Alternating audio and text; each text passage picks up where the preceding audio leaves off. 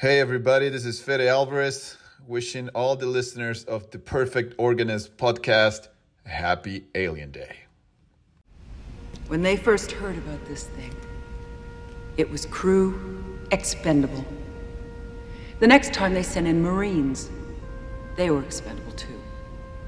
What makes you think they're gonna care about a bunch of lifers who found God at the ass end of space? You really think they're gonna let you interfere with their plans for this thing? They think we're... we're crud. And they don't give a fuck about one friend of yours that's... that's died. Not one. I ain't much for begging. Nobody ever gave me nothing. So I say, fuck that thing. Let's fight it!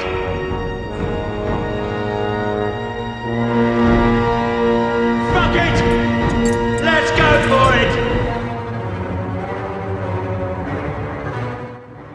You're listening to Perfect Organism, the Alien Saga podcast. Welcome to Perfect Organism, the Alien Saga podcast. I'm your host, Christian Motzka, and today we are doing a fandom spotlight on Alaric Hahn. Alaric, welcome to the show. Thanks so much, Christian. Happy to be here. So there is a special reason that we would be having you on for today's show. Can you tell everyone what that would be?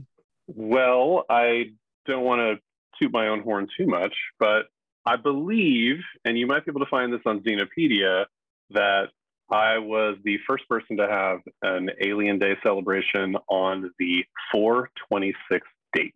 Which makes you the founder. The founder, two thousand fifteen, one year before it went big. Of course, there's a right. there's a story behind it all, so that'll we'll get into it, I'm sure. Absolutely. So that makes this the seventh Alien Day. You know, to... uh, that's right. Going into seven, yeah. Excellent, excellent. So why don't we start first with how you got into the Alien fandom, like how you first discovered the Alien? I came to it a little late. I am in my mid forties, so uh, I was. just a wee lad of four when Alien came out. Uh, so I certainly didn't see it in the theater when I was four, although I think four-year-olds now might be able to see it a little bit more than, than I did at that age. Uh, so I came to it a little late. Um, I've always been a little bit of a horror fan, and I certainly would sneak out to the living room and watch uh, T V horror movies or things that would be broadcast, broadcast on T V on our little thirteen-inch black and white T V. Yes, I'm that old. And um, the first couple creature features that I remember as a very young kid of six, seven years old was The Intruder Within, which is an Alien ripoff. You can look it up. You can see the entire film on YouTube. It is terrible, but I do remember it giving me nightmares. And what it is is essentially an alien hybrid um, movie, like every detail is stolen directly from Alien, except it takes place on an oil rig. You know, you ever hear like, it's Alien, but on an oil rig. Well, that's basically this type of movie. It's called The Intruder Within. It's kind of alien-based. It's it's poorly lit. It's a T V movie. Uh, but that movie really kind of captured my imagination. I was a big fan of another uh, creature feature called um, Alligator, which is another Um, movie that, that was on heavy rotation on, on T V about a, an alligator that was flushed down the toilet, and then in the sewer it grew to be like this massive creature and, and wreak havoc in Los Angeles. Um, those two, and then there's another one about a mutant bear called Prophecy from nineteen seventy-nine. That one was in heavy rotation as well. It's a John Frankenheimer flick, and early Frankenheimer, and it's really not good. It's It's like, you know, it has Native American, um, you know, burial ground type stuff in it. The It's got uh, toxic sludge that turns the bear into like a mutant, and a lot of campers get killed. So it's got like, you know, it's just like they threw everything into a blender. Those are really like the core, you know, those kind of creature feature movies other than them and those like nineteen fifties, you know, The Thing from Another World. Um, so when I was getting into like the ten eleven range, that's when Aliens was coming out, second film in the in the the quadrilogy that is now expanded even beyond that into prequel territory. So I saw that Aliens had been announced. I saw the trailer for Aliens, And my folks were big Alien fans. I don't know why they'd never shown it to me, but we're talking nineteen eighty-six at this point. So I was eleven years old, and uh, they were airing Alien on T V in sort of preparation for the sequel coming out in theaters. And my folks were like, we won't take you to see the sequel until you see the original. So I watched most of the original sitting on the couch. I did go behind the couch a couple times, um, specifically at the very end when uh, uh, Big Chap gets into the, uh, starts climbing back in, you know, just before Ripley punches it and he gets vaporized. Um, I mean, I'm telling you, I was completely hooked from that moment on. Um, we went to see the movie, I think, that weekend, uh, the sequel, Aliens, and Aliens remains, it's, it's a top fiver for me, if not top two. Uh, it's maybe the most rewatchable movie of all time. Um, Back to the Future is probably in that mix. Um, I, I don't even have Star Wars on there. Like, it's way up there. Uh, I could probably quote it word for word. I mean, don't hold me to it, Christian, but I could probably go straight through um the, the theatrical cut, not the director's directors i'm a little a little foggy on the uh, uh on some of the dialogue, uh and really have just been hooked ever since. And it, it's the kind of thing that um look, Star Wars is a huge, I mean, huge, right? And star I'm, I'm, I, I like Star Trek, like I like all kinds of genre stuff. Um there's something about that that particular universe that I think captured my imagination in a way where if you met someone else somewhere and they were also into it, that was a unique bond. Oh, you like Star Wars? Who cares? Everybody likes Star Wars. Oh, you like Star Trek? Nerd. I mean, it's like all, everybody, everything was kind of like in its own little compartment, right? But that one, man, I remember when I was maybe fifteen or six, maybe sixteen, and I was working as a busboy at Chili's. Um, Chili's is a restaurant, and I, I don't know if it's anywhere else outside of America, but um, Chili's is a, just a standard fare restaurant. And um, there were a couple people that worked there, and they would quote to each other, walking back and forth in the pass out, Aliens and, and Raising Arizona. Those two flicks, it was nonstop. I mean, it was, son, you got a panty on your head, or oh, can we swear on this? Yes. Oh, we can swear. Okay. All right. Um, you know, it was like, son, you got a panty on your head, or, you know, fucking A, like, or, or whatever, you know, um, Hudson quote, or you ever been staken for a man. It was just like all that back and forth. And you sort of felt that there was a real energy with that group, those people that were like deeply entrenched in the Aliens lore. Um, and it's not to say that, you know, if you had to, if you had to make me choose, and this is hard because this is like, these are my children. I didn't make them, but I, I, I believe I have two children, and it's like, you know, son and daughter. And then like, I mean, wife is in there too. And then it's like Aliens is like right there. Um, it's really close. Uh, I have such an affection for, for certainly the first and second films. Um, that it's hard for me to choose, but there's something about Aliens and its rewatchability that might give it the bump, although watching Alien is very much like a cinematic experience, and there's something about the first time seeing that creature, and when you see the making of that film, they're sort of creating it all from the from the start, and like they didn't know what they were what they had, and they didn't know what Geiger was going to walk in with, and they and they were like, oh, let's spend all this money on this one set, you know. I, I did get a chance to to. ask Tom Skerritt a question, right? And he he was at WinterCon a couple of years ago. I think I told you. So um, he's sitting there. I'm like so nervous, and I'm like, what am I going to ask? This guy is eighty something. He's been asked a zillion questions. He didn't, he doesn't care or remember what he was doing in you know nineteen seventy-eight. But I was like, maybe what can I say that's going to be of interest to him, and maybe he'll he'll it'll pique his interest.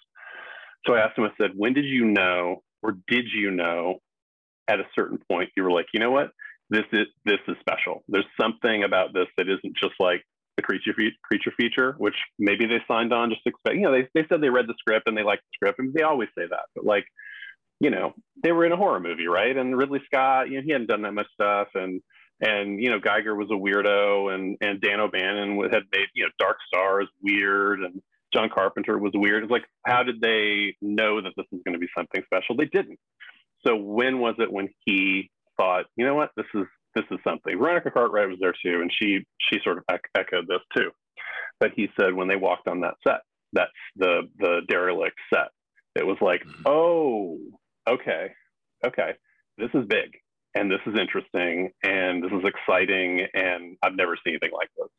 You know, it could have been an oil rig, you know, it could have been whatever, who cares, right? There was something really special about that moment. So there, that original film has that real fire and that real excitement. Now, Aliens is not without its own amazing elements, and you know, Cameron is a you know a lunatic, and all the problems they have. Have you read the Have you read the making of book? The Rinsler book, yeah, yeah. It's I mean that that is a page turner. You know, it's like I put down every other book. I was like obsessed with that book, just cover to cover. I would like stop my wife in the kitchen. I was like, so you know this, and she's just like, just you know, just leave me alone. Um, but like, there's so much meat there, and then. You, you know, you say that the first film, they didn't know what they had.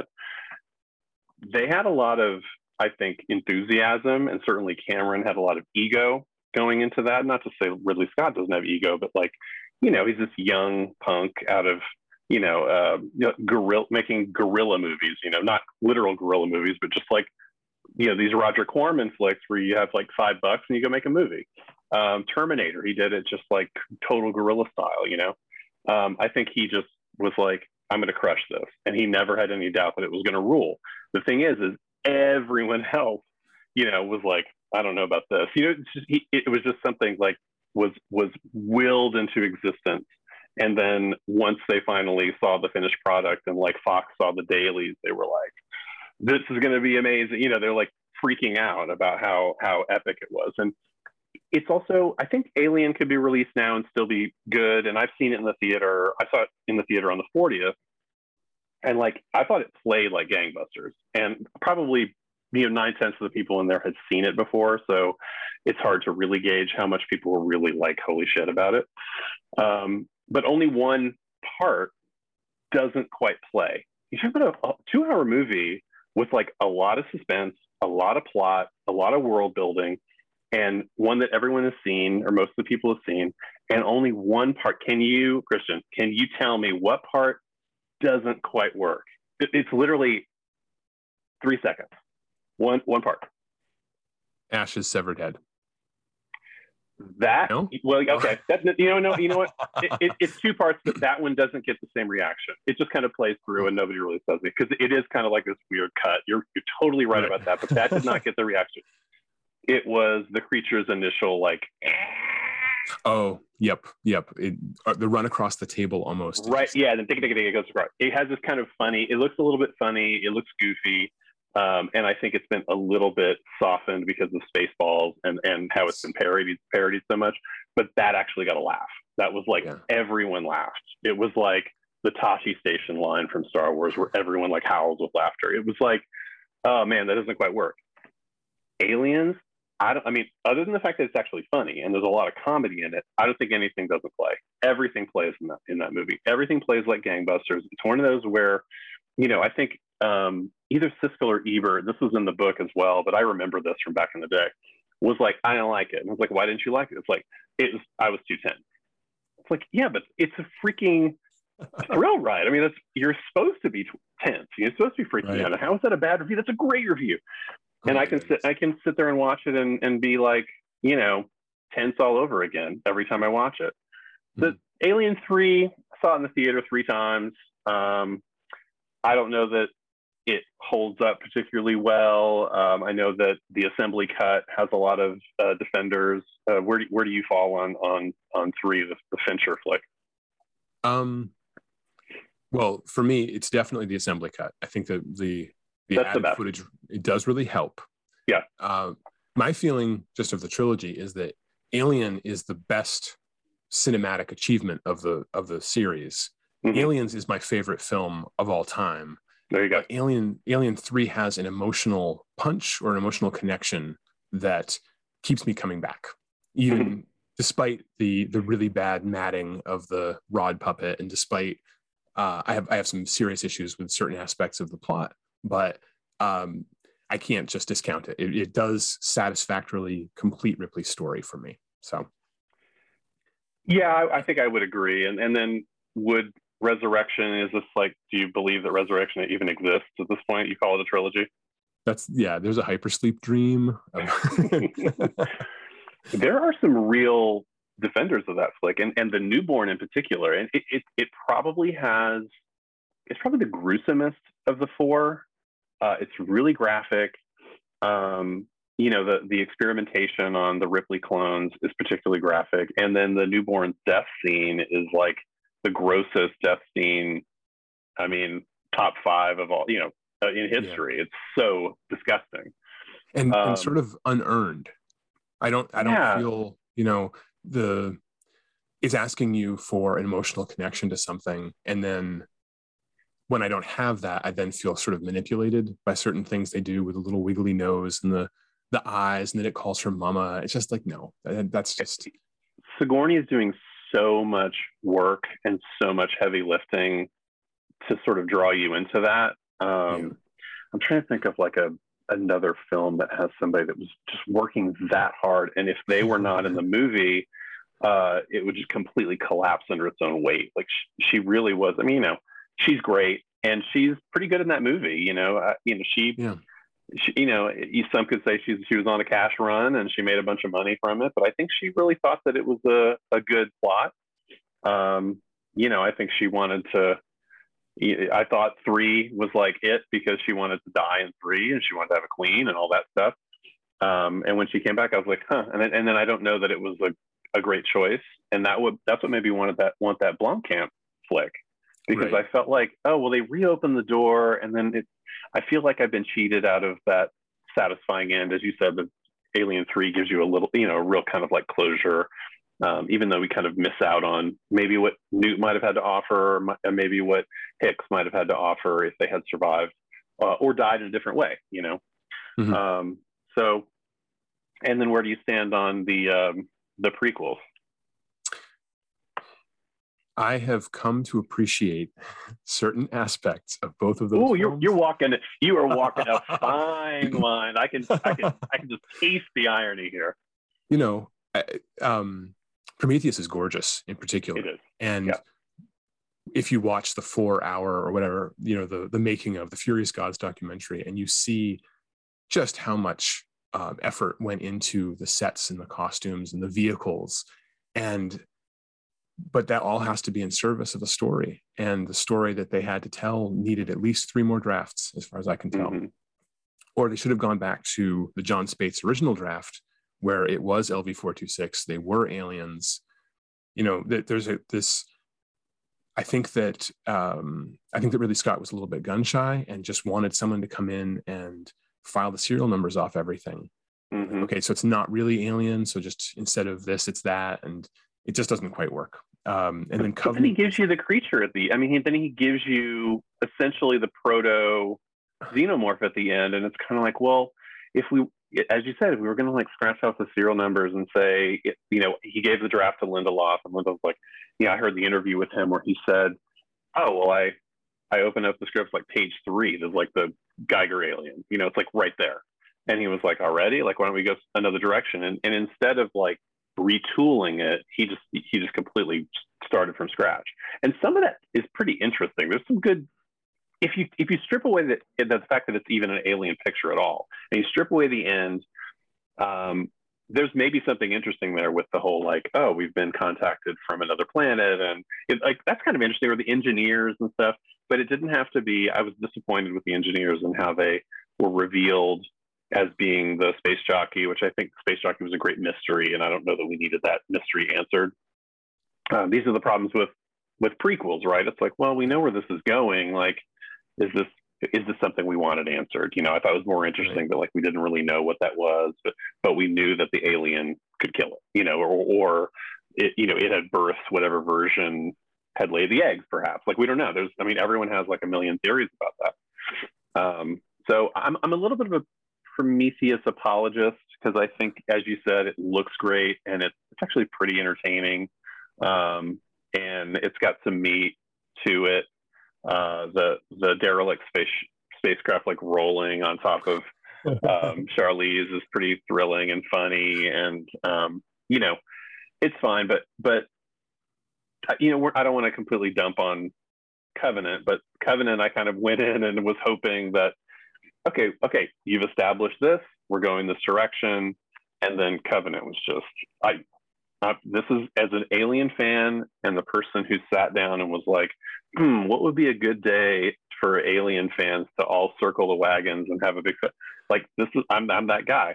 But man, Prometheus, or uh, uh, Covenant, I've seen once. Um, and that, I know I hate to say that. And when I saw that fortieth anniversary um, of Alien, they showed a clip with Ridley, that Ridley Scott like sort of pitched, and it was the backburster scene. And yeah. dude, I was like, this is gonna be the greatest film of all time. And I was like, all in. And I thought, okay, this is gonna be what, where they're going with this. I'm all in. And that scene is pretty great, but you know, the David stuff, he got so hung up on the, you know, the android stuff. And, and I guess if I had, we can talk about the Holly series later. Um, I don't know if this podcast is already going to go four hours, so go ahead and get ready. But like, you know, the Holly series is like, okay, th- if I had a concern about it, I would be concerned that it was going to focus completely on the company or completely on Earth, or it just sort of like lose, you know, all right, it's, it's just going to be about the, the alien universe.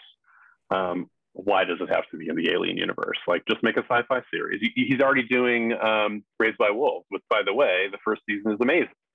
Um, and it's its own thing. It doesn't, it's not set in the alien universe. Like, if the Xenomorph popped out of this, you know, in season two, I'd be like, what? You know, so are we going to get a series that's going to be like that, where it's like, oh, this is its own thing, and then all of a sudden some creature's going to pop out, or some other creature, you know? So I'm I'm a, I'm a little whatever about that, but Covenant was disappointing, and again, there's a lot of people that freaking love it, uh, and more power to them. Um, but as you said, I think those original two um, are so great that they lift everything else up. And you know, you watch some of those other films, and your mind kind of goes back to the way you felt those first two films, and that elevates the rest of the material, I think, just because it's so strong and so epic and so wonderful, and the characters are so richly developed. Um, you know, Cameron isn't particularly known for, you know, character development. You know, he's he's great at sort of dropping you in and getting you like on board quick, right? Terminator two, Terminator, um, I mean, even Titanic to some extent. It's like, okay, here you are, this is where you're doing. And then he lays out the space for you for, for an hour. And he's like, okay, these are all the different rooms because you need to know every single detail in this room. He's great about like giving you a place and make doing it quickly, because Hadley's Hope is like, we've never seen that before. We've never seen any of those things. Uh, and it's vacant and it's dark, but you pretty much know exactly where you are in that flick. Ridley Scott has a great feel for sort of like these long corridors, long hallways. You're like, okay, this is where they sleep. This is where they eat. This is where they store things, you know? Like, I just sort of like how that's all laid out. And it's not, it's the, the world is also like dirt. It's still dirty, and it's still, you know, there's not a big shift where everything is super shiny. The military stuff is, is cleaner, but you know, it's still kind of a dirty future, which I think is, is pretty cool. Um, so, I mean, that's, that's my origin story. I could probably talk all day about it, but like the, the original two are just so seminal and formative for me. I've got a hundred Alien shirts, and you know, I my daughter was named Ripley for one. Oh, I'm sorry, my son was named Ripley for one day um, until it just didn't didn't fit. Um, so we changed his name, but yeah, it was written on his birth certificate for one day. Um, you know, I'm like the number seventeen biggest alien alien fan of all time. I can't be number. Freaking uh, Luis Nostromo is number one. That guy's a, that guy's a, insane. Right. Did you know that Tandy Newton named her daughter Ripley? I did not know that. So she's how she's re- on that tier. I mean, I'm how old sure. how how old is her daughter? Is is that like within the past fifteen years, or is I she? Would, a... I would say so. Okay. I, But I'm not positive. I just I just heard this actually on a different it's podcast. It's a killer. It's a killer name. I was even because yeah. so this is for my son, right? So I was like, Ripley's a killer name. Doesn't matter if it's a boy or a girl. And then I was like, his nickname could be Rip. You know, it's like I was sitting there like selling it. I was selling it to my wife. How what a badass name it was. Um, and she was on board, but I remember when he was crying and she was like comforting him and saying Ripley, I was like, man, I don't know, that just doesn't work. He just doesn't seem like a Ripley. So uh, I guess it, it worked out for the best that he's not Ripley. So going back through what you've said, I have to, I have to praise your parents for their due diligence of, we're going to take you to this movie in the theater, but first we're going to show you this. Nobody else got that. You got the very special treatment for, for our age bracket. Everyone else was like, oh, we're going to go see Aliens or see it on T V or something. And then later you discover, oh, it was a sequel? Because weirdly, it does kind of work as a contained story. And when you see the other, like, oh, okay. Also, I would love to see someone put the, um, the Roadrunner, you know, the, that spinning leg animation mm-hmm. on that, on the face hugger when it, when it, uh, when it goes across the table. Oh yeah. That's part. Yeah, exactly. That's, that's, it needs something like that. Or maybe like a Yakety Sax soundtrack or something, you know, just make, just make it a little goofy. Uh, yeah. Yeah, totally. I was lucky, you know, they, they really did. They're like, well, you, you know, they hadn't seen the second one. So I don't know what they expected, you know, whether it would be like pick up right where it left off. They saw the trailer. Um, but you know, they, they'd seen the original. They saw the original in the theater. They got, you know, I, I asked them about this last time we were hanging out. I said, so you got a sitter for us in nineteen seventy-nine. I went to see this movie. Like, what was that like? And they're, they were just like, you know, my, my parents saw two thousand one in the theater, you know, when it was first released. So they're, they're of a certain age, but they, they were like, nobody's ever seen anything like it. Like, people were so tense at the beginning, mm-hmm. just like going through the ship, that when the the um, let the text started going across uh, the the screen, everybody jumped, and that was yeah. like, that's like three minutes into the movie, and nothing happened. So you know that people were like amped for that kind of experience. Um, they didn't have anything like people were throwing up in the aisles. That's that sort of like urban legend. Whether that even happened or not, I don't know. Right. Um, but they were electrified by it, you know. That and it was like, you know, there's, there was something about it that they knew was special. So I'm, I'm glad they showed me the original. And of course the sequel was a, an all timer for me, which I, maybe I've seen hundred, at least a hundred times, you know, I'm not embarrassed mm-hmm. to say. I probably watch it now once or twice a year, but there was a period of time where, you know, it was just on the background for me. It was just, you know, I watched it all the time. I've owned the uh, Betamax version. Yes. V H S. D V D, Blu-ray, and as soon as Cameron gets off his butt and makes a four K, I will one hundred percent get that too. I had a friend with a Laserdisc player dub mm. down the special edition for me, so because it just wasn't available at that time. It was a right. window between the two, so I can remember getting that V H S tape at school and coming home, and my best friend and I, and we put it in the in the player. Ellen, Ellen Ripley. You know, like the, the, the revelations that uh, that we got from that extra twenty minutes or whatever. Oh yeah, it was. I think a lot of that holds up pretty well. I mean, I'm kind of a kind of a theatrical cut guy. I know there's a lot of people say, oh, it's, it's the it's the director or nothing. Um, I, I kind of like just getting dropped into it, um, I, and I've seen it and I like it. So I'm not I don't I'm not saying that, you know, it's it's bad that it exists, um, and I like the. I know that that Sigourney really likes the the sort of mother stuff at the beginning, um, yeah. but her sort of uh, growth in that movie and where she isn't just automatically like mothering, right? And we don't know we don't even know that she had a child, and it was not important. The fact that she takes on that role willingly in that kind of situation, and like little by little by little goes go, grows more and more fond of this kid. When you see that she had lost a child, it, you know, that's Cameron one oh one, right? It's like beating you over the head with a plot point. Yeah. Uh, it was, I think it was smart to cut it. It was cut for time. Like, he would have rather kept it in, and, and Sigourney was disappointed that it was cut. I think she was kind of bummed out. She really liked that scene. Um, but I think that, you know, when you see Newt, you don't really have any idea how that's going to play out. But when you find out that she lost the daughter, it's like, oh, okay, I see where this is going. And then yeah. it's, you know, I've said on Twitter before, and I, and I feel like everyone probably should believe this, but it's got to be a top five Mother's Day movie of all time, right? I mean, you've got, you know, there's all these movies about mothers, but like the Ripley, Newt, and Alien Queen, this like, this like triptych of, of like, girls that are fighting for survival, and how the queen reacts to being threatened, and how Ripley reacts to being threatened, and how Ripley really is like, I'm taking you out, even though we had an agreement. Like there's a whole, yeah. and, and, and also that, like the hero shot where Sigourney comes down the elevator and she she's like strapped everything on her. The thing opens up and it's like the smoke and it looks so badass, right? The queen gets her own version of that when she gets to the platform where it's smoke and she comes out of the smoke, and it's like, oh, that's so, that's not, you're not getting punched in the face by a metaphor. Right. You're like, right. She's getting her moment too. And she's, she's not going to just lay down. Right. She's, she's like, you know, you did, you wronged me and you killed my children. So I, I sort of love how that's all kind of woven into that. Um, it's pretty great. I mean, I don't have to tell you, perfect, or, perfect organism podcast. Like this is, um, an all-timer, period. Yeah. I go back and forth about the, you know, Ripley having lost Amy or Amanda, um, and that informing her m- maternal instinct or whatever, or ver- versus when you look at the, look at Alien, Ripley in Alien, no, there's no child there. She is completely focused on her career.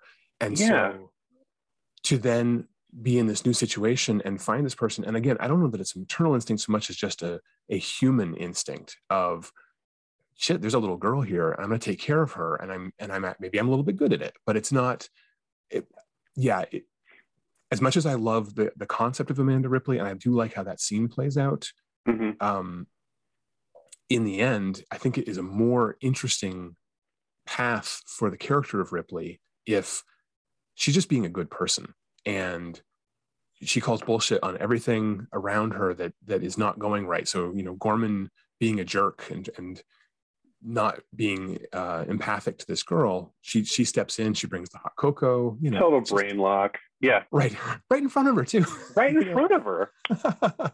so, so yeah, in a way, it's better if it's this this career-oriented, you know, tough as nails lady then discovers that if nothing else, the thing that she has in common with Newt is they're both survivors. They've both mm-hmm. gone through this thing that no one else has. I, it's wonderful. And so we did a, a bit of a roundtable on here of um, director's cut versus theatrical cut. And I was the staunch supporter of the, of the director's cut. Mm-hmm. And there were some good arguments to, to, to why it should be whittled down. And in the end though, I'm, I'm obsessed with how Hadley's Hope looks before before it falls. The, the crowd, oh, that was no. that was huge. The, the sort of lively, the big wheel with the Weyland-Yutani on it. Yeah, um, I just I love that. That you're right. It's like after, especially since we were so ingrained with the theatrical cut for so long, um, until we got the theatrical or the the directors, which I don't know how long was how long it was before I saw the um, directors. Do you remember how long that was before that came out? Well. First, they put a little bit of it on television. I think it was A B C had, they cut out all the swears and they cut out a little mm-hmm. bit of the violence, but they added in definitely the, the sentry guns. I'm not sure. Maybe that was definitely in there. I remember that first. Yeah. yeah. And and that was either ninety or ninety-one, maybe? No, no, eighty-nine or ninety, because the the the special edition, the director's cut, came out in nineteen ninety. Um, okay. So, so at the very least, it was four years, and I probably yeah. saw that like twenty times before that. So you're right, like seeing that sort of clean, it, this, this group of people that had no idea what was coming or what was going to happen. Um, I don't know why Newt and Timmy's parents took them out with them on this on this excursion, or, you know, this, whatever. Um, but yeah, I, I also really like that. And the sentry guns is a great, that's a great sequence too, and that you never really see. You don't really see anything, you know, it's just all in your head for the most part. And that sequence is just, it's great. Yeah. I mean, I would be on, I would be, if I was on that panel, I would probably be waffling back and forth so much that I wouldn't be useful at all. In, in the end, what we all agreed though, the one scene that should have stayed is when Ripley steps out of the A P C and hesitates before going into the colony, and Hicks notices it and says, mm. are you okay? It, it's ten seconds. That yeah, and it and it speaks volumes about she she first of all was promised you'll be safe, you won't be in harm's way, whatever, and, and right off the bat, like yeah yeah we're just, you know, we're going we're going to take you right into the colony. That that scene should have been left in, but anyway. Yeah, uh, I like luckily, that too. That's good. Luckily, we have both. It isn't mm-hmm. a George Lucas kind of situation. You can you can watch whatever you like and ignore the rest. Yeah, um, agreed.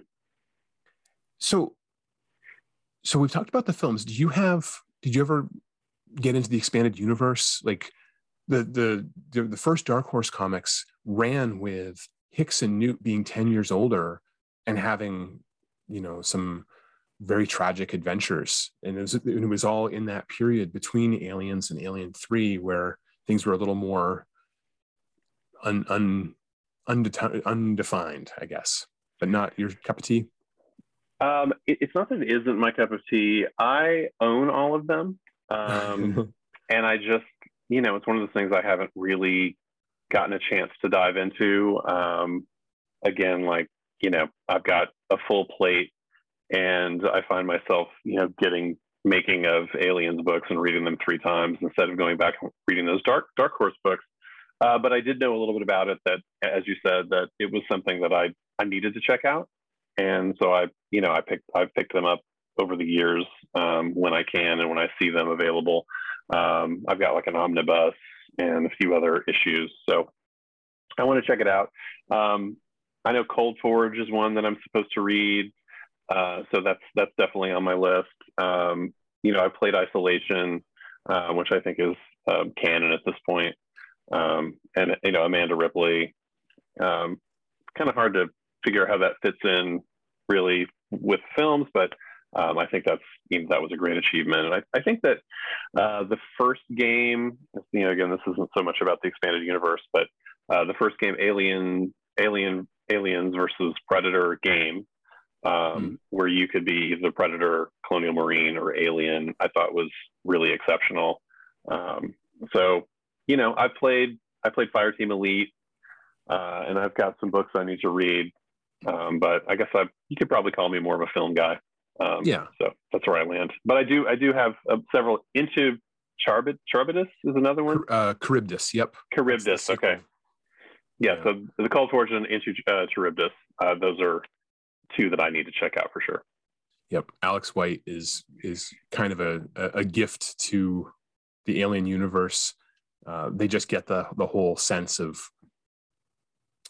the world building that's needed, but then also when it comes down to the alien stuff, it gets it's it's brutal. Uh, there's some some wonderfully dark material in there, and Cold Forge in particular uh, just surprised me. I, I I I always read the books. That's just part of what I do, and some of them are great. Some of them are, are middling. And then this Cold Forge was like, oh, this is a novel. This is an actual, you know, piece of text that's worth exploring. So mm-hmm. yes. And a- Alien Isolation. Um, I love it. I, I absolutely, you know, I, I feel like what they made in that game is just, has just enough plausible deniability of, okay, the whole place blows up and mm-hmm. she's kind of left adrift at the end, that maybe you can kind of, she obviously gets rescued, but you don't have to have further adventures. Uh, right. Dark Horse, Dark Horse did give her further adventures that become more and more preposterous in a very comic booky kind of way. Mm-hmm. But um, I definitely, I put, I put Alien Isolation and a couple other things with the original three films and say, okay, that's, That's my happy place. But even because I had read the Dark Horse comics before Alien three came out, I, I will always maintain a certain headspace where that is the continuation of that mm. film. Yeah. And so when the Blomkamp situation happened, I was like, oh, I, I'm perfectly fine with that. I've, I'm already juggling two versions of a sequel. Why not add a third? Mm-hmm. Uh, I understand why other people opposed that. We're going to take a break and be right back. We all remember that moment, the first time we heard a theme from our favorite movie, how it stayed with us, comforted us, stirring our imagination. Sublime Noise is our Patreon-exclusive film score review show. Starting at just four dollars a month, you will gain access to Sublime Noise as well as our Warehouse of Frame Rate episodes where we discuss and review our favorite films. To sign up, go to w w w dot perfect organism dot com forward slash support.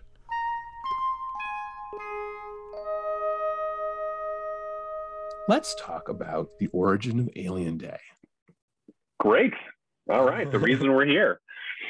Um, so I'll give you the, the basic gist. Uh, I'll tell you what I know, um, to, to borrow from Ripley's speech. Uh, it, it sort of started where, you know, I keep going back to Star Wars because Star Wars is such a, a sort of a colossal I P that it, it, it draws a lot of water, right? Um, it draws a lot of attention. And May the fourth, May the fourth be with you, stuff was really kind of, kind of getting big. Not to say it wasn't, social media really pushed it over the top, but like everybody was doing that. Like when it was May the fourth, you know, you couldn't uh, blink without seeing somebody posting about May the fourth or um, some meme about it, or, you know, Vader, you know, of some Vader meme. Uh, and it was fine. And I was like, whatever about it. But like, as somebody who was a diehard um, alien person, and I knew that there was, you know, I was on social media. I wasn't on Twitter at the time, but there was a lot of people that kind of, as I said earlier, that it kind of like is its own kind of person. And now that I'm on Twitter, it, it's definitely a, a niche fandom, right? This isn't Star Wars. It's not, it's not that big. Uh, it's big enough, and it can support a series, and it can support another film for sure. There's like big time fans. You and I will, are going to buy more than one ticket, you know. So we're we're in. Uh, but it's it's just not that big.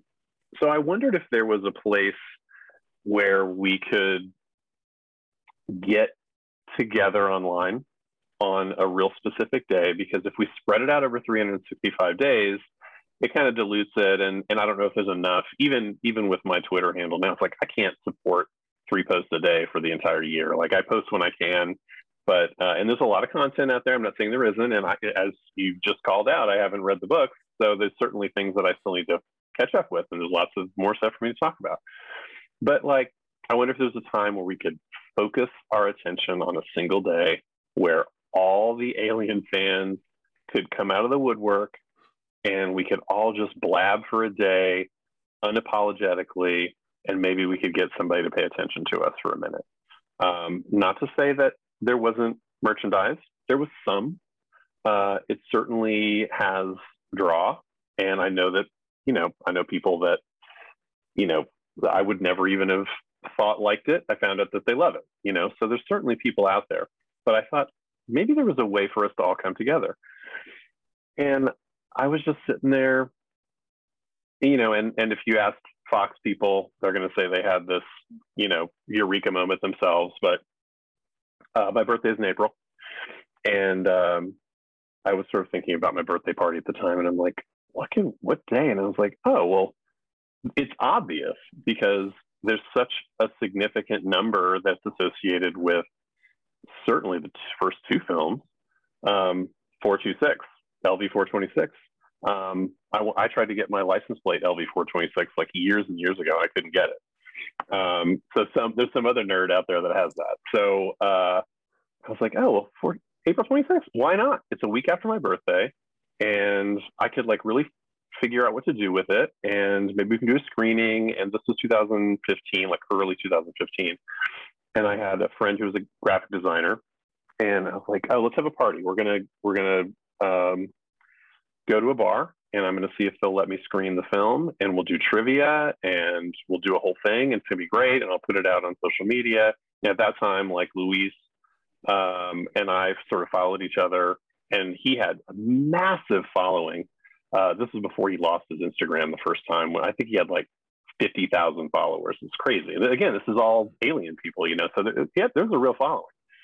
So he had a big following. And then um, N E C A did not have a official account yet, like a blue check type account, but they had kind of a um, a smaller account. And so I had my friend make this um, Aliens Day. That's the original, because, you know, we had the uh, anniversary coming up, thirtieth anniversary coming up in two thousand sixteen.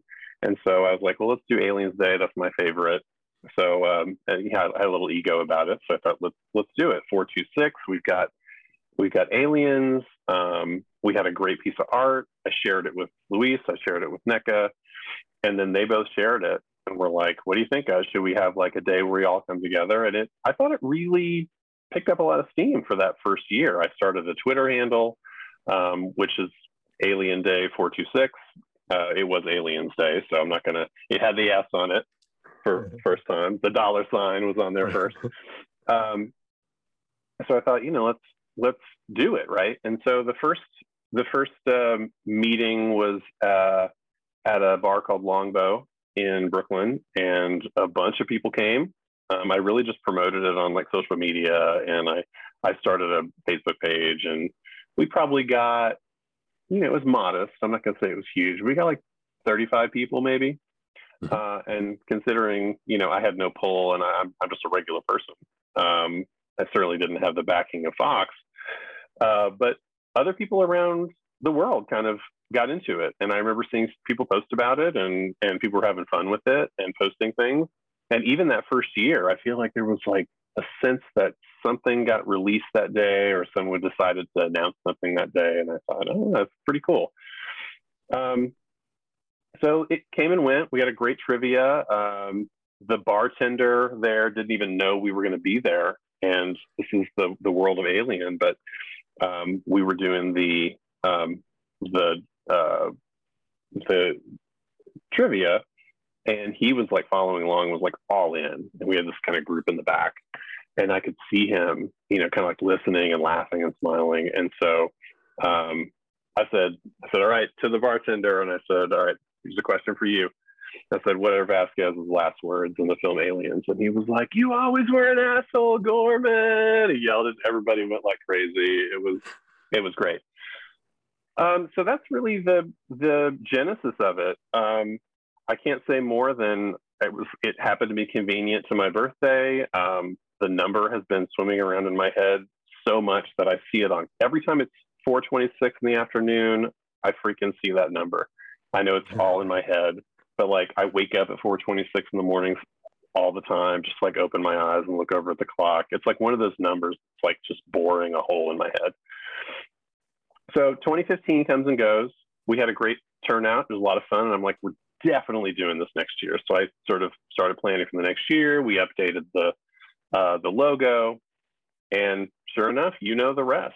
Um, Fox kind of took it and ran with it, and really made it big, and really made it something. And you know, I don't have ownership over it, so I'm not, you know, disappointed in it. Would I love if Fox like said, "Hey, Alaric Hahn in Brooklyn, New York, did the first one. It, it's great to be on Xenopedia. That's great, and I'm so happy that." Uh, I was able to kind of prove it.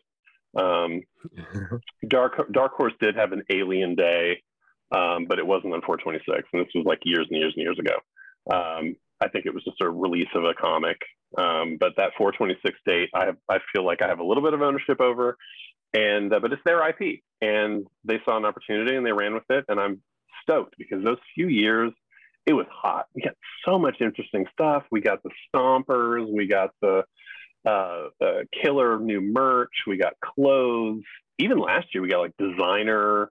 Um, I mean, way too expensive for my blood, but like designer sunglasses and designer sneakers. And um, I was like, this is amazing. And so every time I see people posting about it, every every time I see that hashtag um, during four twenty-six, I get a, you know, my heart grows three sizes like the Grinch, and um, I just get tickled that there is a place for us all to show up together and kind of uh, nerd out about the um, about the world of Alien, and and um, O'Bannon and Geiger and Cameron, and you know, freaking Lance Henriksen was like, Paul Reiser was like, I didn't even know there was Alien Day. Happy Alien Day. And I was like, Paul Reiser sitting Alien Day. It was like freaking out.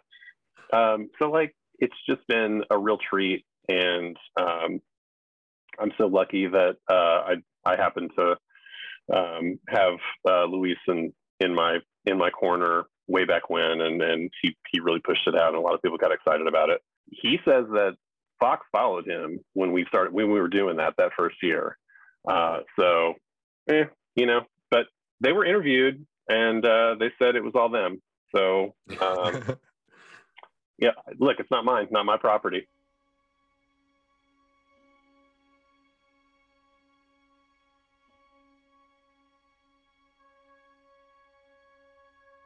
I know you didn't mention, I know you mentioned Disney we talked offline beforehand, and you were like, don't, what do you think about how Disney's been dealing with it? Um, and I don't want to bring down the podcast, and I think you were right not to dwell on it, but I think it's probably worth mentioning.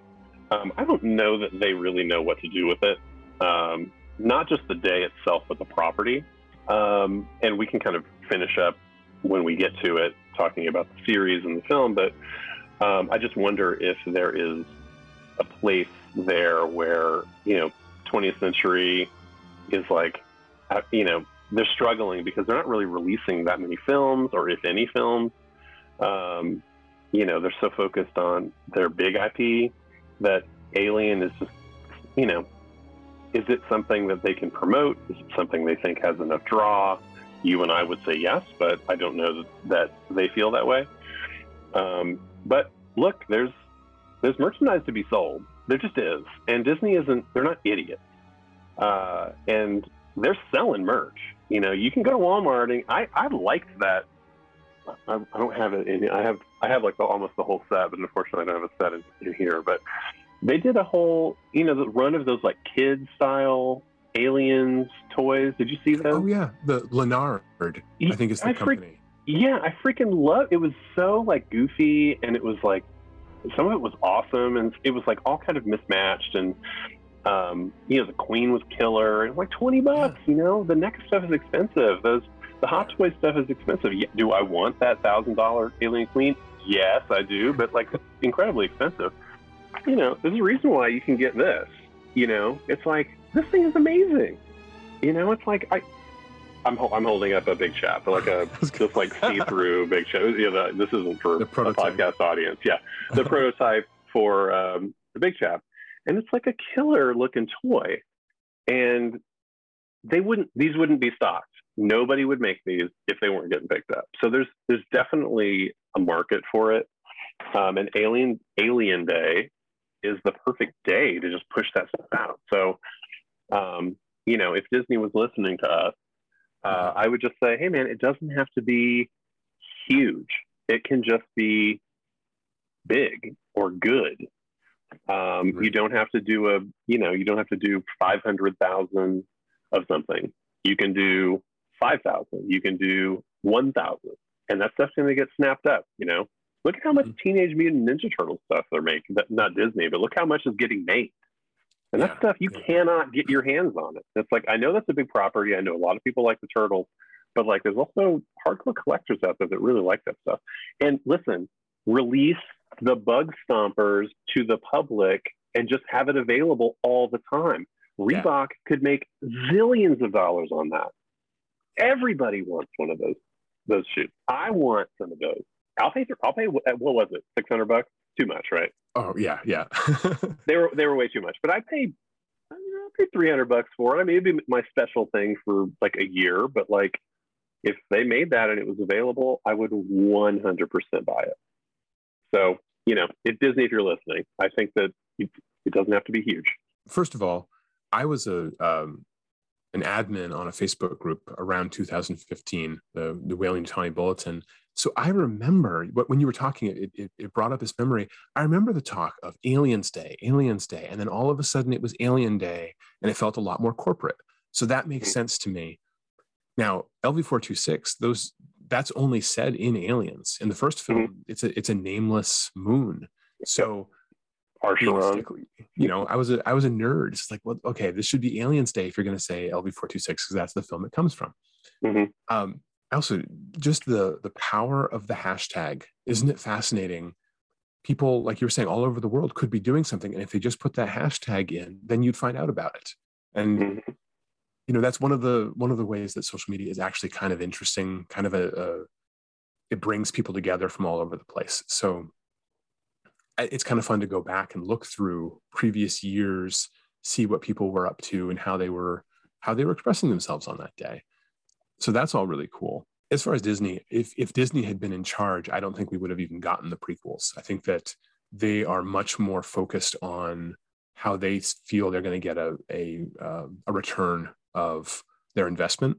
We've had this period now of a, a year, a year and a half where Disney isn't saying anything. There's just, you know, the there had been a, um, on social media, there had been an alien sort of um, voice or channel or something, and it's just dead. It just hasn't, nothing's been updated on Facebook or Twitter or whatever. They're just not doing mm-hmm. it. And yet, between uh, the Fede Alvarez movie and the Noah Hawley series, in a single year, we may get more hours of Alien content than the last forty years have given us. Mm-hmm. Depending on how long the series is and how long each episode is, we could we could literally double the the overall amount of, of Alien content. And so, given that those two creators are very interesting choices, mm-hmm. I'm a huge I'm a huge fan of Noah Hawley's Fargo. I'm only uh, three seasons in, but there's there's genius there. There's a definite, and I and I've I'm making my way through Legion as well. It's a it's a harder show for me, but I can still see just the creativity and the the willingness to to think outside the box. Big ideas. Um, yeah. He's got big ideas, and yeah. you know the the universe has room for that. It has room for that that those big ideas. So hopefully, he really runs with it, and he brings in a team of writers and. And they can really like give us something interesting. What we need an end to right now, though, is just the, the they haven't even started filming, and he keeps talking about what the show represents. Oh God, show yeah, means. yeah. Just shut up. Yeah, no, I don't want to. First of all, I don't want to know. Like, I, you know, yeah. I don't, no spoilers. Like, just don't tell me. Uh, but also, like, it, it almost seems like he's still he's still working it out. So, you know, some people latch on to stuff when you say it. And then they'll be disappointed when they see it. And it's like, oh, but you said it was going to have X, Y, or Z. And of course, that was, they hadn't even had a writer's room yet, you know? Exactly. But, you know, he went in and pitched, uh, and somebody was excited about what he had in the back, you know, bouncing around in his head. So uh, I hope that it's exciting. And, and Fargo and Legion are, are two really interesting shows. So if they give him a budget, um, Halo is an example of something that could rule. And I feel like they shorted the budget a little bit, and they did mm-hmm. some things that I think were, I, I, I'm not, I haven't really watched much of it, but I know that that's a property that was just tailor made for a series. And then, you know, I feel like Paramount didn't quite give it the money and the talent that it needed. So mm-hmm. they're off to a good start. And it does, again, it doesn't have to be a one hundred fifty million dollars series to be interesting. Have you watched The Expanse? Is that something you've checked out? The Expanse is, I've watched the most of the first season. It's it's yeah. something I just, it's not that I don't like it. It's just, I haven't, I, I've fallen behind. Yeah. And you know, you know how that can be these days where it's like, oh my God, and now I'm so far behind right. that it'll be, it's like a full out binge for me to catch up. So uh, it is on my list. Uh, my uncle in particular is like a huge Expanse fan. He's read like the entire series, and uh, he's, he was clambering, like, clamoring for that last season that that was, you know, the Amazon series. So he's, you know, he's been pushing me every time. He says, have you watched it yet? You know, I'm like, yeah, it's in my queue, brother, I'll get it. Okay. There's a the used future aesthetic that makes mm. the the first two Alien films in particular so wonderful, carries over into The Expanse, where every single uniform, a lot of them will have old patches or or worn and faded Uh, company logos mm-hmm. that are, you know, grease stained and whatever, and you can just kind of barely make them out. And there's that that's that's the future that I want from an Alien property, and that's what mm-hmm. we did not get in the prequels. The prequels had this weird obsession with either it's completely clean in Prometheus or mm-hmm. it's brand new in Covenant, and in both right. cases, nope, nope. Give me the this is ten years further into the future, you know, and this is a routine run that goes awry. I don't know. Mm-hmm. That's just, and that's one thing with Noah Hawley, with its near future and it's on Earth. Like, okay, can it still be filthy? Can it still be worn? And and that's the the the Fede Alvarez movie. We don't know anything about it yet, but mm-hmm. I'm holding out hope that we'll have at least a, a small return to further into the future, and and based on on the two films that he's made so far, dirty. I, I, you know, I want something that has some grime to it. He yeah, grime. Evil Dead and and Don't Breathe are both, you know, I think the aesthetic could work um, and be interesting. Um, the Earth stuff does worry me a little bit. There's something about the Alien, and I know that we have this A V P kind of side thing, you know, and, and a lot of people will put Predator like right alongside the Alien. And I'm sorry, the Predator is a lot of fun, but it is not an, even in the same, I mean, not even the same league as the Xenomorph or, or the Big Chap or the Geiger alien, that is like head and shoulders number one monster of all time, um, and number one alien and number one monster of all time. But um, you know, there is something about the alien and and how they integrated it in with the Predators. And I think the one thing that kind of worked for me, and I don't have a real high recollection of everything that happens in those movies, but the alien is is still ultimately undefeated, right? The only way to really destroy the alien is to just blow everything up, right? There's there's really no way to win. You are going to lose. The Predators lose, right? The Predators lose in that first one. I think they lose in the second one. Um, they, you know, the we blow up a ship in the first movie. We blow up, a, you know, a moon, a base in the second film. Um, as the third, they the third they have a it's a hot mess on that planet. Um, they crash a ship. It's like there's really no way to beat the alien, and so when you're if you're going to make it about uh or the creature, I worry about it being on Earth, because it is something that, oh, if you bring the thing to Earth, it's just going to take over and win, or you have to blow up something big, and if and that's kind of tired. Um, I wonder how they can play with that um, in, in the series. The film is a is a tighter kind of thing, and you could do it on a you know there's any number of ways they do that, but I worry about that sort of long form if they're going to go the route of the creature, and if it's so you know tied to being on Earth. Um, this something kind of makes me nervous about the idea of an, a xenomorph on Earth, you know, especially a bunch of them. But also especially because it's a prequel. It's it takes place and it's a prequel before Alien, so we're in this weird. But but why is it why is it an Alien series then? Like I, I don't know. Like yeah. is it gonna, is there going to be creature? Um, and it's also muddy in what David's doing, and you know what that xenomorph looked like, and the and the neomorph, and all these different things, like creating all these different ones, and I don't know. And how far before Alien is Covenant? Covenant is twenty years before Alien, I think. And, and, and then the and then this series is somewhere in the ten years, but possibly it's either the, it, concurrent with Prometheus or in that gap before Covenant. So okay. There's some wiggle you know, room there. There's some wiggle room, especially because it would be very, very strange for a series produced by Ridley Scott to come right out and retcon his most recent film and say, no, no, no, David didn't make the Alien. As much as I'd like that to be true, I'd, I'd, yeah. I'd like to retcon on that. Too late, I know. Uh, I So, but I, I just, I can't see Noah Hawley bothering with connecting those dots to get something from David brought to Earth. I don't, it just feels like he, he's got big ideas. He's, he mm-hmm. wants to play around more. You said it earlier though, when, when you're talking about a prequel, we already know where things end up. It, it's a mm-hmm. reduction of the stakes. Prometheus, for me, if it had been set after Alien three, would have been fantastic. Then, you know, and there's no reason not to. The technology is more advanced. All of that could have been further sequels in, in that timeline. By putting mm-hmm. it, by bringing it back, you just, you're already introducing the idea that everything that happens either becomes hidden or lost, or so, something has to happen so that our characters in the, in the original film don't know about it. Mm-hmm.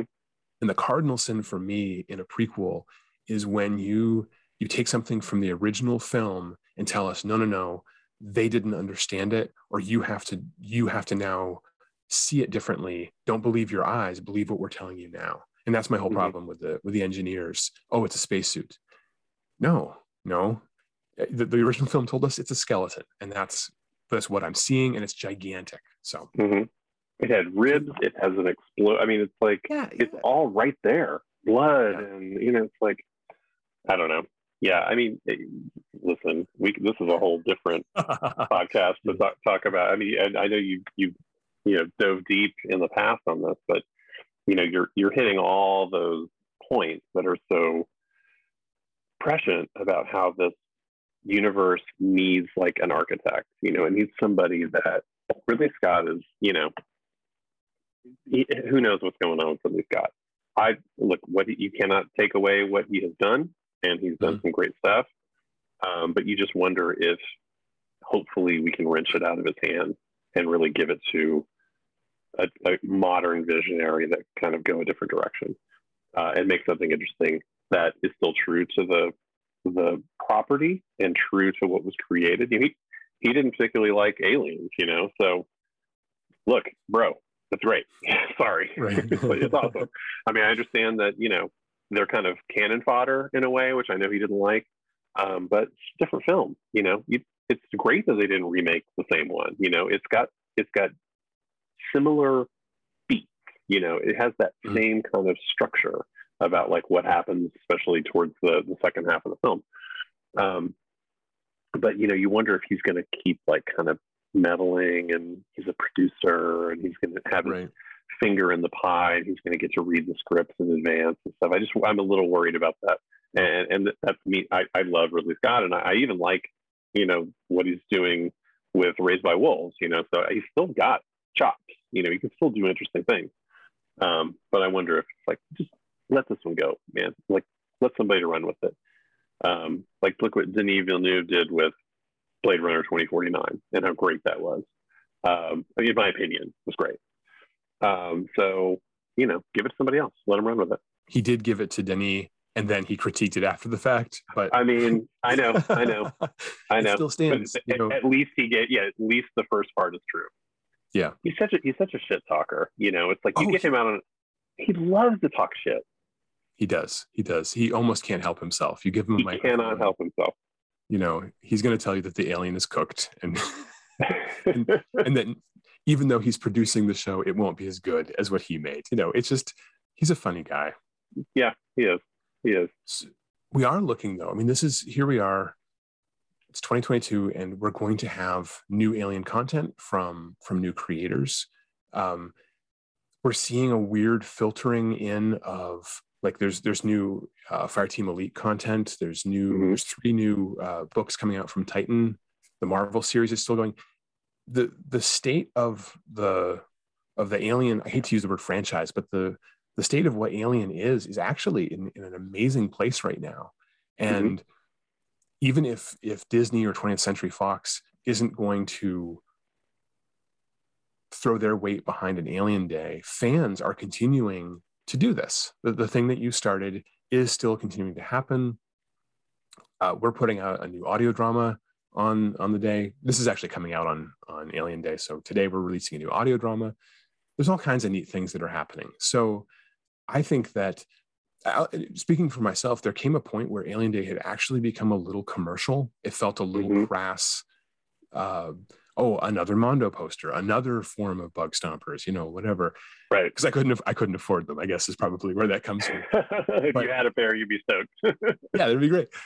So I'm actually kind of excited to see a leveling out of that. Of I would, yes, I want the the anyone that owns is a licensee of the I P to use this as a platform to to tell us what's coming out or to release mm-hmm. something that's exclusive.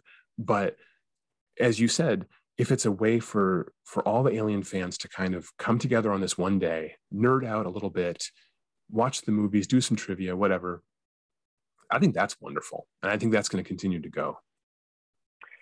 I think the fans have taken it back, as you said, um, judging by what happened last year, which I don't think there was anything, you know, nothing, quote, big that was announced last year, but Uh, it was just as lively as ever. Um, lots of chatting, lots of posts.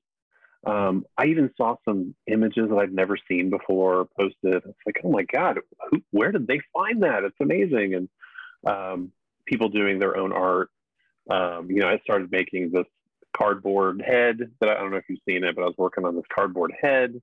Um, I need to do something this year though. It's, it's, it's now that it's a couple weeks away, I think I, I might've, uh, or it's today, if you're listening to it, but um, I don't know if I'm gonna I'm gonna pull it off. But um, you know, it was it was kind of like a lot of crafters doing interesting things, with some um, cosplayers doing some things. So um, I do think it has been reclaimed. I don't know that it was ever taken away, but um, I think there was a lot of uh, there's a lot of reason to to feel good about where it's headed as, as sort of like a way for fans to come together and be not so much about Um, commercial elements.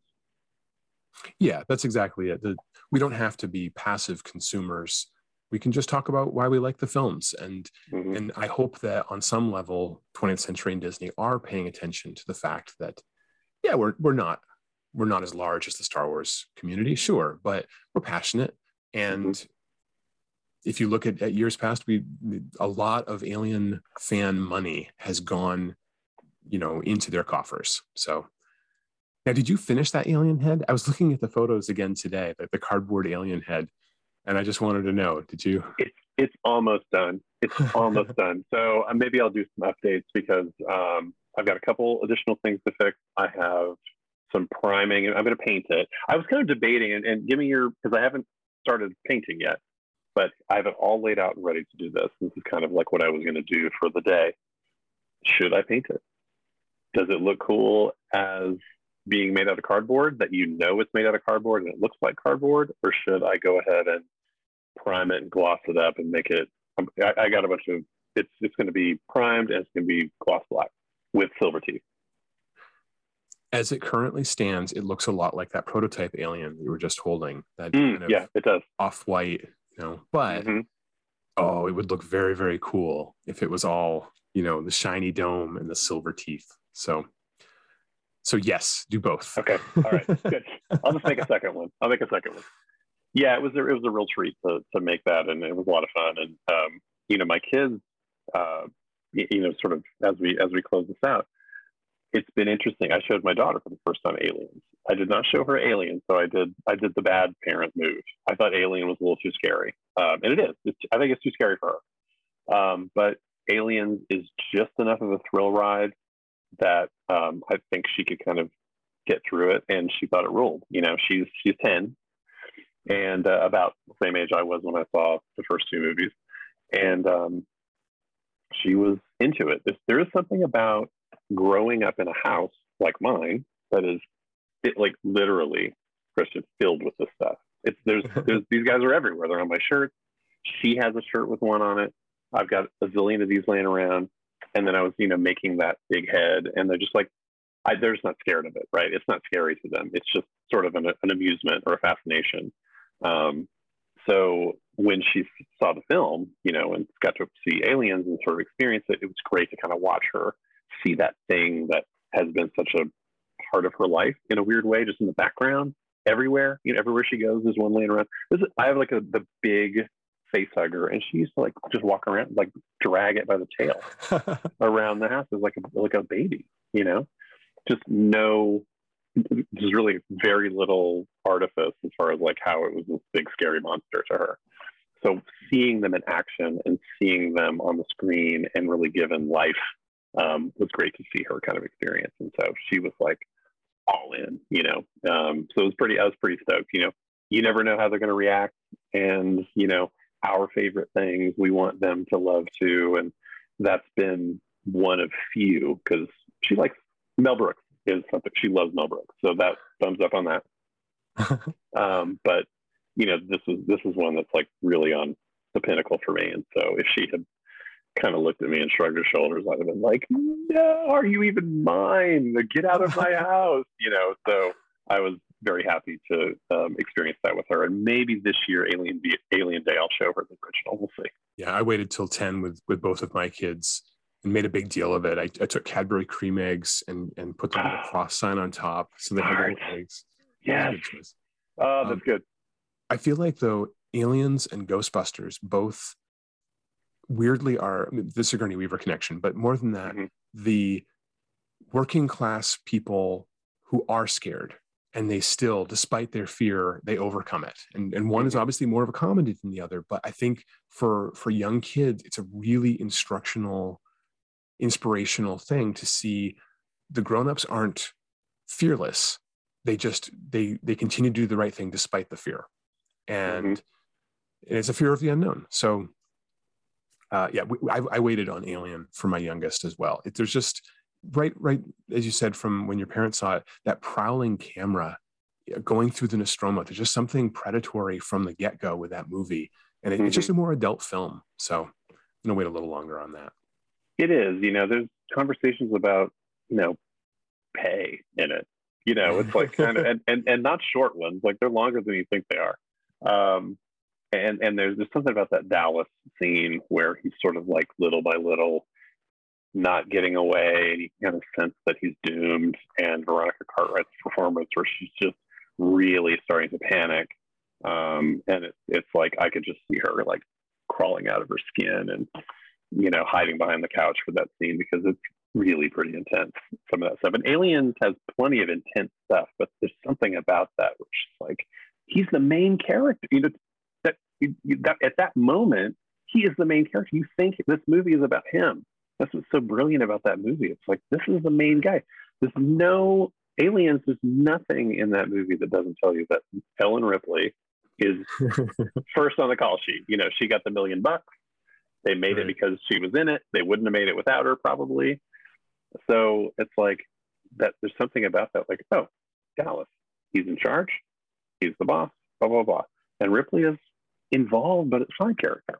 And so in that moment, you're kind of like that panic, that sort of Veronica Cartwright is like us. We're like, wait a minute, wait, wait, wait, wait. No, he's gonna he's gonna get out of this, right? Because oh no, and then what's gonna happen now? And that sort of like sudden quietness after that moment. It's hard for, like hard for a kid to kind of wrap their head around that, because yeah, you know, it's it's intense. Whenever we watch something, my ten-year-old is like, he's gonna be okay, he's gonna be okay, he's gonna be okay. So I'm like, okay, we're not ready for Alien. But they know Pretty that much. Brett, Brett is my favorite character from the entire series. I just, oh, wow. I just love him. And so they're curious.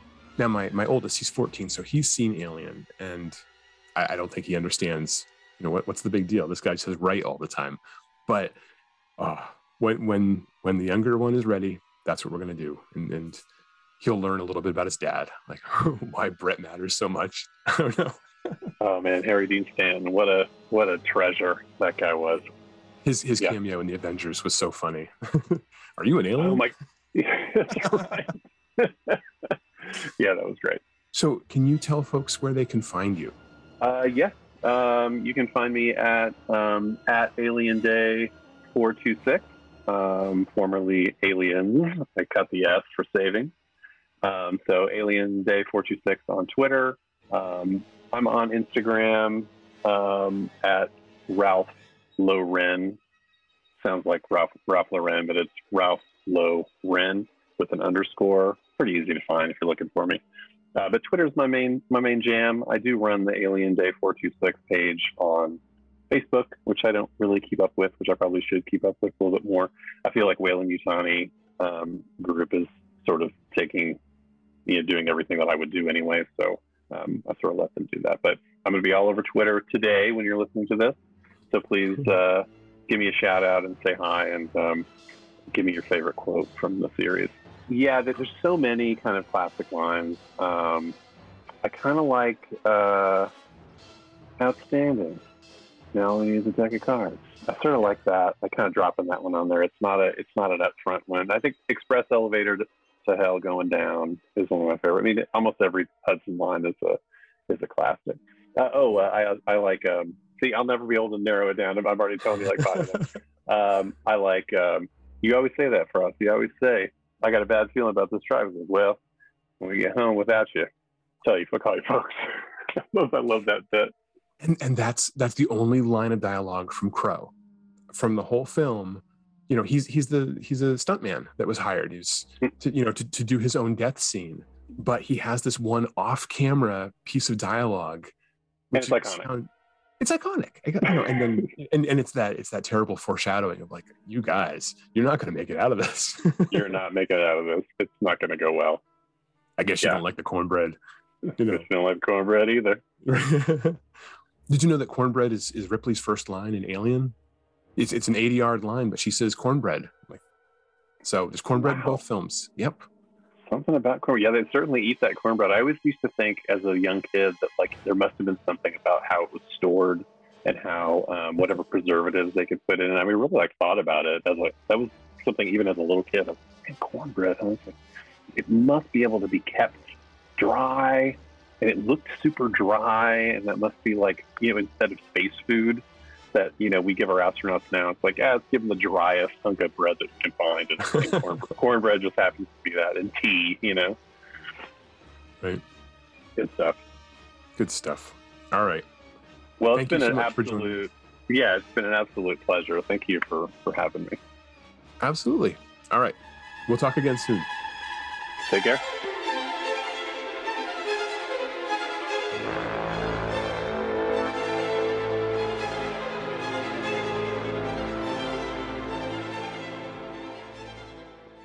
To find out more information about Perfect Organism, the Alien Saga podcast, please go to w w w dot perfect organism dot com. If you would like to support the show, please go to w w w dot perfect organism dot com forward slash support. Thank you.